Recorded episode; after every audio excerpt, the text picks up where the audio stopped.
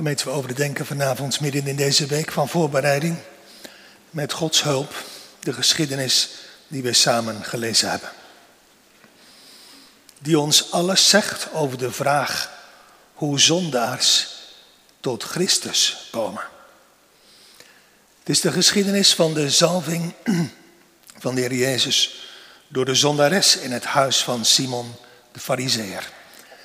Ik lees als samenvatting van het schriftgedeelte vers 47, waar Jezus tegen Simon de Fariseer zegt, Daarom zeg ik u, haar zonden zijn haar vergeven, die vele waren. Want zij heeft veel lief gehad. Maar die weinig vergeven wordt, die heeft weinig lief. Tot zover. Het thema voor de preek van vanavond is aan de voeten van Jezus. Drie aandachtspunten. In de eerste plaats een vrouw die Jezus lief heeft. In de tweede plaats een man die haar liefde verdacht maakt. En in de derde plaats een zaligmaker die zonden vergeeft. Dus aan de voeten van Jezus. Een vrouw die Jezus lief heeft. Een man die haar liefde verdacht maakt. En een zaligmaker die zonden vergeeft. Eerst dus dat eerste punt, een vrouw die Jezus lief heeft.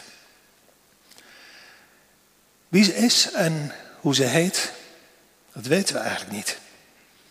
Maar we weten wel iets van haar, een paar dingen. Ze was, dat is het eerste, ze was, vers 37, een zondares. Ze staat publiek bekend als iemand die in de zonde geleefd heeft. Sommigen zeggen dat ze een prostituee was, maar zo expliciet staat dat hier niet. Er zijn meer zonden dan die ene. Maar dat ze openlijk in zonde leefde en zo ook bekend staat, dat is duidelijk. Ze is een zondares. Het tweede wat, wat al lezend duidelijk wordt, is dat de mensen op haar neerkijken. Zoals voor het oog nette mensen zo vaak neerkijken op zondaars. En een etiket opplakken dat ze er ook nooit meer af willen halen. Omdat? Omdat ze zelf nooit echt in de spiegel gekeken hebben. De mensen kijken op haar neer. En het derde wat we van haar weten, en daar zullen we zo meteen meer van horen, is haar leven is veranderd. Ze heeft met de zonde gebroken. En de Heer heeft de hoogste plaats in haar leven gekregen. Hij is alles voor haar geworden. Hoe? Ongetwijfeld door het optreden van de Heer Jezus zelf. Misschien heeft hij haar eerder ontmoet en zij hem. Misschien heeft ze zijn woorden gehoord, maar hoe dan ook. Hij, Jezus, heeft haar leven veranderd. Zulke mensen, zoals die hier kort getypeerd worden, zijn er ongetwijfeld ook in de gemeente van Capelle Wieselingen. Je ziet ze niet. Ze zijn onbekend, hebben geen naam. Mensen weten weinig van ze, behalve hun zonden.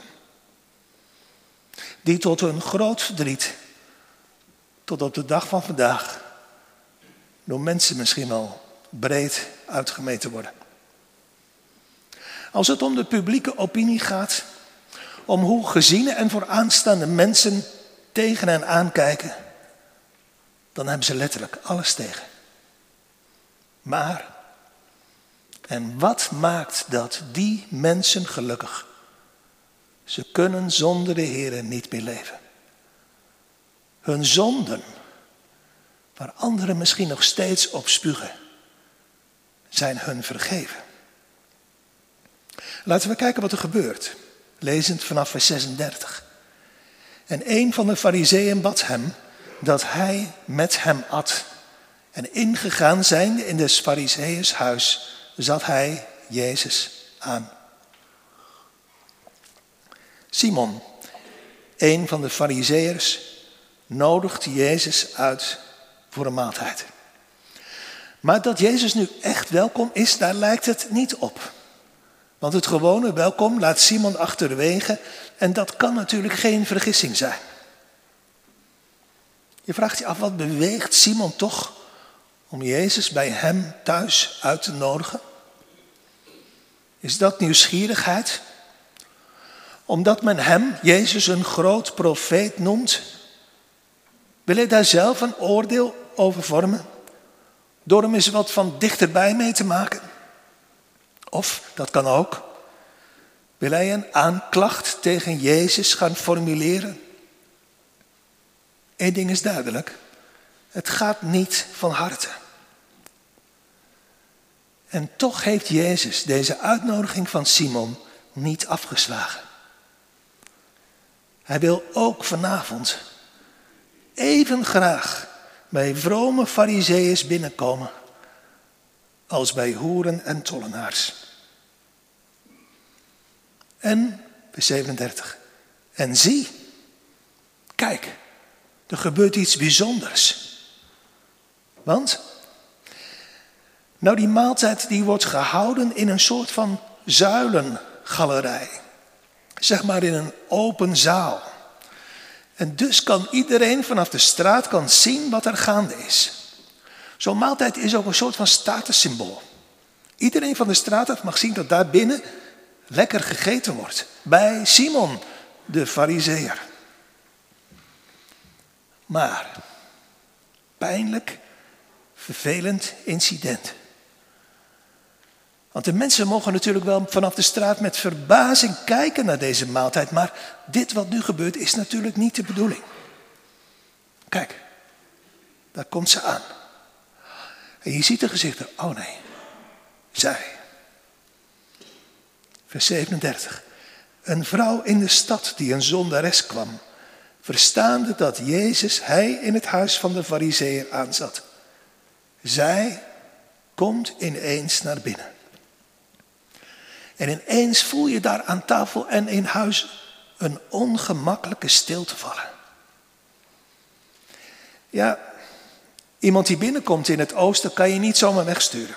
Dat is onmogelijk. Maar dit is wel heel vervelend. Dit is wel heel storend. Alsjeblieft, zij niet. Je zegt, jongelui, ze heeft wel lef trouwens, die vrouw. Dat zij, zij, het huis binnen durft te lopen van die nette fariseer Simon. Ja, dat klopt. Zo groot is haar liefde voor Jezus. En zo groot is haar drang om haar liefde aan Jezus te laten zien. Ze komt binnen, vers 37, met een albasten fles met zalf stenen flesje met een lange hals die je eraf kan breken. Ze komt binnen en ze loopt naar Jezus toe. Je ziet het in je gedachten voor je. Een lange tafel en deze mannen eten. Zoals de gewoonte, half liggend aan tafel. Hun hoofd steunend op hun linkerhand. Met hun rechterhand kunnen ze eten en drinken pakken. En hun voeten steken, zeg maar, een beetje naar achteren. En kijk, zij loopt in de richting van de voeten van de Heer Jezus. En ze trekt zich helemaal niks aan van de minachtende en afkeurende blikken van al die mannen. Ze ziet Hem. Hij is het. Hij is al haar liefde waard. En dan vers 38. Staande achter zijn voeten, wenende moet je kijken. Ineens begint ze heel hard te huilen. Tranen stromen over haar wangen. Tranen van berouw om wat ze vroeger gedaan heeft. Gemengd met tranen van blijdschap en verwondering. Om alles wat haar vergeven is. Nu ze de Heer Jezus ziet, of weer ziet, begint de wond van haar hart opnieuw te bloeden. Heren, ik heb zoveel kwaad gedaan. Ik schaam me er diep voor. En nu ze Jezus weer ziet, zo dichtbij, springt haar bloedende hart tegelijkertijd ook meer dan ooit op van blijdschap en vreugde. Heere, wat hebt u mij toch veel vergeven. En zo is het nog steeds. Als we ooit, geliefde gemeente, met hartelijk berouw tot Christus gevlucht zijn. En we mogen hem opnieuw ontmoeten. In de prediking van het woord. In onze stille gebeden. In de bediening van de sacramenten. Dan maakt dat ons zonde verdriet weer zo levend. En dan maakt dat tegelijkertijd onze blijdschap en verwondering weer zo groot. Zoals Ezekiel zegt in Ezekiel 16. Opdat u het gedachtig bent en u schaamt. En uw mond niet meer open doet vanwege uw schande. Wanneer? Wanneer ik voor u verzoening zal doen over alles wat u gedaan hebt, spreekt de Heere Heere. Zij laat haar tranen de vrije loop. En die tranen druppen op de voeten van de Heer Jezus. Jongelui, ik kan het natuurlijk niet nalaten om het je te vragen. Heb jij de voeten van Jezus wel eens nat gemaakt met tranen? Met van die dubbele tranen. En daarom zijn het ook van die gelukkige tranen. Tranen van verdriet en schaamte. En tegelijkertijd ook tranen van blijdschap. Van blijdschap omdat je daar mag komen aan de voeten van de Heer Jezus. Omdat Hij je niet wegstuurt, maar liefdevol aankijkt. Kom zo. Kom met zulke tranen en met zo'n hart. Avondmaalgangers. Aanstaande zondag beleven welzijn tot Jezus die de gastheer is bij het sacrament van het heilige avondmaal. Ze, vers 38, begon zijn voeten nat te maken met tranen en ze droogde die af met het haar van haar hoofd en kuste zijn voeten en zalfde ze met zalf. Die tranen die op zijn voeten gevallen zijn. Wat een eer voor Jezus. Ook aanstaande zondag.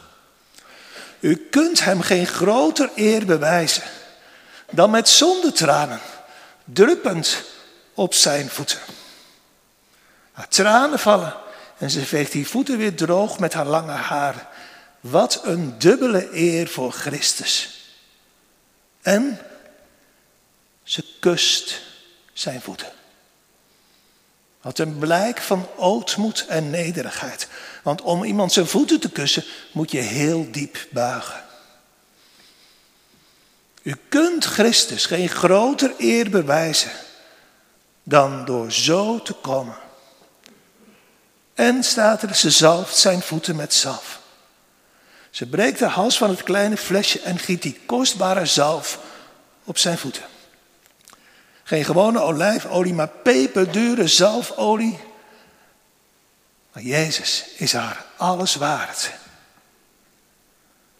Wat een hernieuwd zondeverdriet. Wat een hernieuwde zondeschaamte. Wat een liefde. Ik zou u, o Heer, al mijn liefde waardig schatten. En wat een hoogachting en wat een eer en bij dat alles zegt ze niet één woord. Maar dat hoeft ook niet. Haar daden zeggen veel meer. Zeggen alles. Er zijn ook momenten dat je maar beter stil kunt zijn. En niets kunt zeggen. Avondmaalgangers. U die Jezus lief hebt omdat u buiten Hem niet meer leven kan. U die in al uw honger en dorst, in al uw armoede naar Hem verlangt. Kom aanstaande zondag zo naar de bediening van het avondmaal. Als een zondaar, als een zondares. Terwijl u de voeten van Christus nat maakt met uw tranen. Met tranen van berouw, nieuw leven ingeblazen juist door de ontmoeting met Hem. Want wat verdiept dat ons zonde verdriet? Zoveel kwaad tegen zoveel goed bedreven.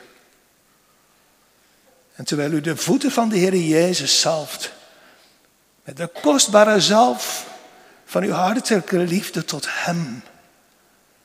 En terwijl u zijn dood verkondigt in het midden van de gemeente. Heren, om uw liefde is hier mijn wederliefde, mijn terugliefde. Ik heb u zo hartelijk lief, omdat u mij, verloren en ellendig mens in mezelf, eerst hebt lief gehad. Heren, hier ben ik. Hier zijn mijn tranen. Hier is mijn leven. Hier is mijn liefde. Hier is mijn hart. Hier is mijn alles. Ik zal u al mijn liefde waardig schatten, omdat u mijn rechterhand wilde vatten. Om mij op te trekken uit de modder en uit de diepte van mijn zonde en van mijn schuld. Aan de voeten van Jezus.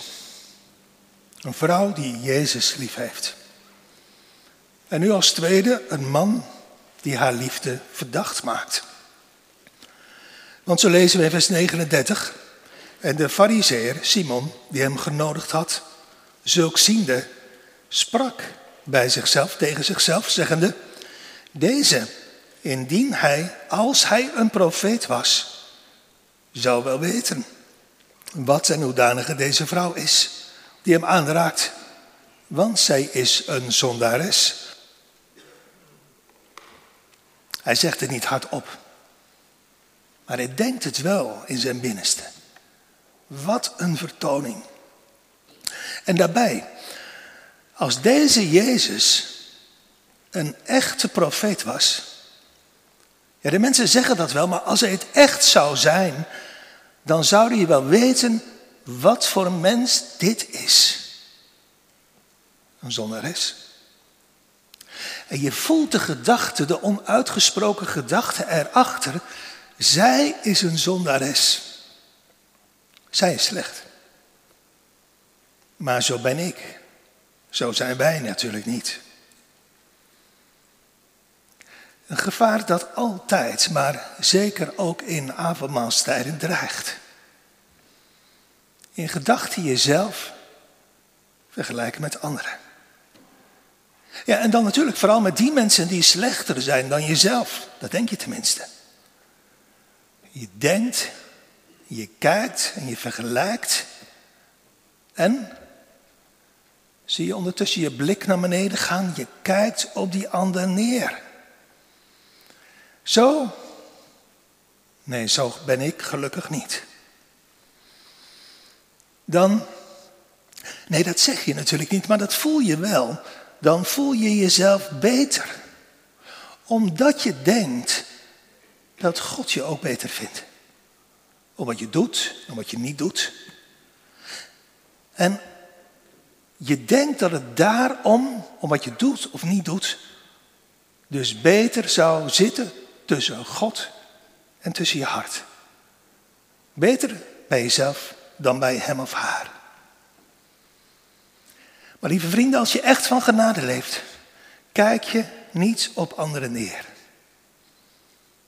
Want dan weet je wie je zelf bent. Ook precies zo'n ellendige zondaar of zondares. Maar daar zit het probleem bij Simon. Hij kent zichzelf niet. Hij denkt dat hij beter is. En dus kent hij ook de Heer Jezus niet. Hij denkt namelijk bij zichzelf, als hij nou echt een profeet was, dan zag hij natuurlijk wel hoe slecht ze was. Ja, dat klopt. Maar hij vergeet erbij te denken dat als de Heer Jezus echt een profeet is, en dat is hij, hij natuurlijk ook zou zien en ziet hoe slecht hij, Simon, is. Luister maar. De heer Jezus gaat een verhaal, een soort gelijkenis vertellen. In vers 40 en verder. En Jezus antwoordende zei tot hem, Simon, ik heb u wat te vragen. En hij sprak, meester, zeg het. En dan verder vanaf vers, vanaf vers 41. Een zeker schuldheer of schuldeiser had twee schuldenaars. De een was schuldig 500 penningen en de andere tien keer zo weinig, 50. En als zij niet hadden om te betalen, schold hij het hun beiden kwijt. Dus, even denken. Twee mensen hebben allebei schuld. De een tien keer zoveel als de ander. Maar in kern, in wezen zijn ze gelijk. Ze hebben alle twee schuld. Ze hebben alle twee niets. Dit zijn woorden die, die willen ontmaskeren. Woorden die confronteren. Simon, we zijn voor God allemaal gelijk. We hebben van onszelf niets. Alleen maar schuld. En, ik lees verder, als zij niet hadden, alle twee hadden ze niet om te betalen, schold hij het hun beiden kwijt. Zeg dan Simon, wie van deze zal hem meer lief hebben? En Simon, vers 43, antwoordde, zeide, ik acht dat hij het is die hij het meeste kwijtgescholden heeft. En hij, Jezus, zei tot hem tegen Simon, u hebt recht geoordeeld. Simon, dat klopt. Degene van wie de grootste schuld vergeven is, die zal, die man die de schuld kwijtschold, het meest lief hebben en het meest eren. En hij, vers 44, zich omkerende naar de vrouw, zei tot Simon, ziet u deze vrouw? Simon, op drie manieren heeft zij meer liefde en hoge achting laten zien dan jij. Vers 44. Ik ben in uw huis gekomen. Water hebt u mij niet tot mijn voeten gegeven. Die eer heb je mij niet als gast gegeven. Maar deze, deze vrouw, heeft mijn voeten met tranen nat gemaakt en met het haar van haar hoofd afgedroogd. En, vers 45, u hebt mij geen kus gegeven, geen groet, geen welkom. Maar deze vrouw, van dat ze ingekomen is, heeft niet afgelaten mijn voeten te kussen.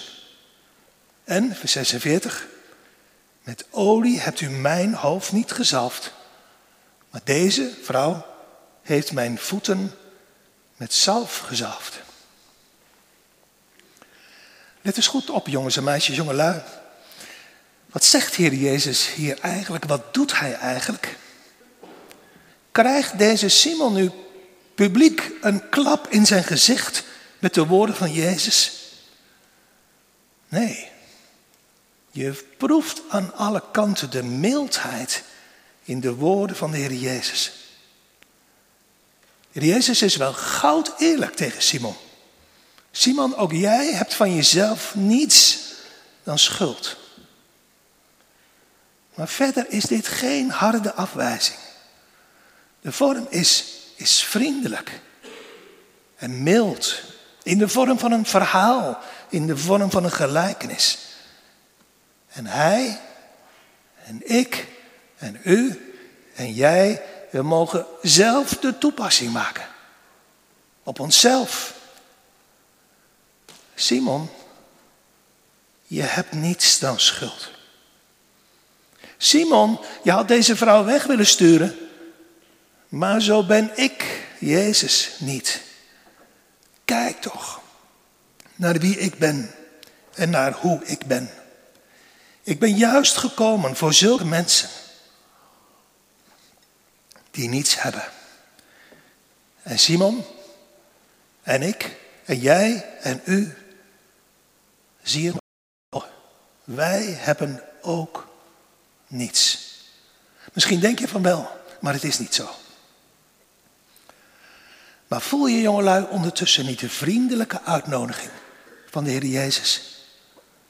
Simon, u, jij, laat die gedachte dat je beter zou zijn dan iemand anders toch los. En buig, net als zij. En laat toch ook je tranen vallen op mijn voeten. Wilt u dat? Ik bedoel u. Nee, nu ontkent u het misschien, maar ik bedoel u die zich zo vaak beter voelt als een ander. Wilt u vanavond ook zo komen als een zondaar? Als een zondares? Lieve vrienden, vijanden van Jezus, kom en beleid je zonde en schuld vanavond aan de voeten van de zaligmaker. Ons derde punt, een zaligmaker die zonden vergeeft. Want zo lees ik verder in vers 47, daarom zeg ik u, haar zonden zijn haar vergeven, die vele waren. Want ze heeft veel lief gehad, maar die weinig vergeven wordt, die heeft weinig lief. Haar zonden zijn haar vergeven, die veel waren, maar nu zijn ze vergeven. Simon, voor jou, in jouw ogen blijft ze de zondares. Zoals wij geneigd zijn om mensen levenslang aan te kijken op hun vroegere zonden. Maar ik, Simon, ben anders. Ze zijn haar vergeven. In vrede is haar de zonde bitter geweest. Maar, zo zegt de profeet Jezaja, en het zijn woorden van de Heer zelf, ik heb haar ziel lieflijk omhelst en ik heb al haar zonden achter mijn rug geworpen. En nu heeft zij mijn voeten gekust. Want ze heeft veel lief gehad. Is dat de reden voor de vergeving van haar zonden? Omdat zij zoveel van de Heer hield? Nee, hier is wat anders gebeurd. De Heer had haar zonden vergeven uit enkele genade. En door haar geloof te geven, een lege hand om die vergevende genade te ontvangen. En dat bleek, dat werd merkbaar, dat werd zichtbaar, tastbaar. Uit haar hoge gedachten over de Heer en uit haar lage gedachten over zichzelf. En daar schort het bij Simon aan. Bij hem is het andersom. Hij denkt laag van de Heer Jezus. Is dit wel echt een profeet? En hij denkt hoog van zichzelf en daarom kijkt hij neer op deze vrouw. Zij is een zondares. Maar het echte geloof redeneert andersom. En ik zeg dat vanavond ook als een toetssteen voor mij en voor uw hart. Het echte geloof heeft hoge gedachten van God en lage gedachten over zichzelf. Uitgesproken met woorden, maar vaak ook zonder woorden. Alleen maar met stille tranen. Want voor God kan ik geen woorden vinden voor de grootheid van mijn schuld. En voor het wonder dat Hij naar mij heeft omgezien. Uitgedrukt met, zoals ik zei, met tranen. Tranen van verwondering, van schaamte en berouw. Uitgedrukt door nederigheid. Want zo zegt de Heer Jezus, haar is veel vergeven. En, en dat bedoelt de Heer eigenlijk te zeggen, Simon, dat kan je aan haar zien. Aan haar leven, aan haar levenshouding, aan haar nederigheid. Ze droogt mijn voeten af met haar haren en maakt ze eerst nat met haar tranen. Dat kan je aan haar zien, aan haar hoogachting. Want ze zalft mijn voeten met kostbare zalf. Je kan het zien aan haar liefde. Want ze kust mijn voeten. En daar aan Simon kan je nog meer en vooral zien wie ik ben en wil zijn. Laat Simon je vooroordelen maar los. Ik ben gekomen om te zoeken en zalig te maken dat veel zonden had en dat verloren was. En wie verloren was en gered is. En wie veel zonden had die nu vergeven zijn. Kijk Simon, die heeft veel lief. Als u zo'n zondaar, zo'n zondares bent, dan mag u zondag niet in uw bank blijven zitten. Als de Heer u opgezocht heeft, als de Heer je aan zijn voeten gebracht heeft, als je door Gods genade het leven in Hem bent gaan zoeken, omdat je in, in jezelf alleen maar de dood vond. En als de Heer je bracht tot zijn onbegrijpelijke, vergevende genade. Zeker, ik weet het. En we lezen het overal in de Bijbel. Je kunt zo heen en weer geschud worden in strijd en twijfel. Maar wat heeft het je hart aan Christus verbonden? Gebracht tot nederigheid, tot hoogachting voor Hem en tot innige en hartelijke liefde voor Christus. Dan kunnen de blikken van de mensen je toch niet weghouden bij de voeten van Jezus.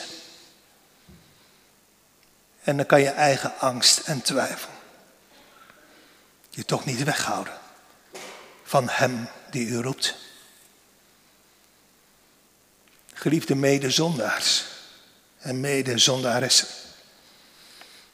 Liefhebbers van de zaligmaker. De Heere kent ons hart.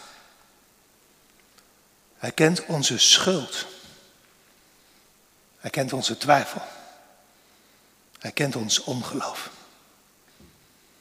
Hij kent ook onze verwondering. Dat we het soms net als de discipelen van blijdschap nog niet kunnen geloven. Hij ziet en begrijpt onze stille hartentranen. Hij ziet ons geloof. Hoe klein en aangevochten ook. Want dat is zijn werk. Hij heeft het zelf in ons binnenste geplant. Hij herkent het als zijn werk. Aan nederigheid, berouw, schaamte, ootmoed, verwondering, stille blijdschap. En ook aan de vijandschap die het oproept. Maar hij troost haar en zal ook u troosten als u komt aan zijn voeten. Kijk maar naar vers 48. En hij zei tot haar, uw zonden zijn u vergeven. Dat was al zo. Maar het opnieuw zien van ons zondige leven, ook en juist in een week van voorbereiding, kan ons hart weer zo aan het wankelen brengen. Maar dan zegt de Heer het in liefde nog een keer. Heel persoonlijk en heel direct. Ze krijgt opnieuw een bevestiging van de vergeving van haar zonde. Waar ze die krijgt. Waar ze tot Jezus komt en aan zijn voeten buigt. Daar waar ze tranen van berouw mengt, zoals Psalm 116 dat zingt, met tranen van dank. Dat is de plaats. Geliefde mede-christenen en kinderen van God. Aan de voeten van Jezus. Waar de Heer ons voor het eerst of opnieuw wil zeggen. Ik ben uw heil alleen. Uw zonden zijn u vergeven. En hij wil ons kleingelovig harten niet alleen zeggen, maar aanstaande zondag beleven en welzijn ook laten zien. Door de tekenen van brood en wijn. Zondaars en zondaressen, zoals deze vrouw. En zoals ik. Er kunnen veel hindernissen zijn op de weg naar de voeten van Jezus. Zeker in een week van voorbereiding. Roep Hem aan in uw benauwdheid. En als u zelf niet kunt of durft komen, zeg dan maar, Heere, trek me. Dan zal ik u nalopen. Dan zal Hij u dragen tot aan zijn voeten. En zeggen met woorden. En zondag laten zien met de tekenen van brood en wijn. Mijn zoon, mijn dochter. Uw zonden zijn u vergeven. Om mijn bloed. Vergeven door mij. Die u hebt liefgehad. Meer dan dat u mij ooit liefgehad hebt. Want, zegt de apostel Johannes tot slot, we hebben Hem lief. Omdat Hij ons eerst heeft liefgehad. Amen.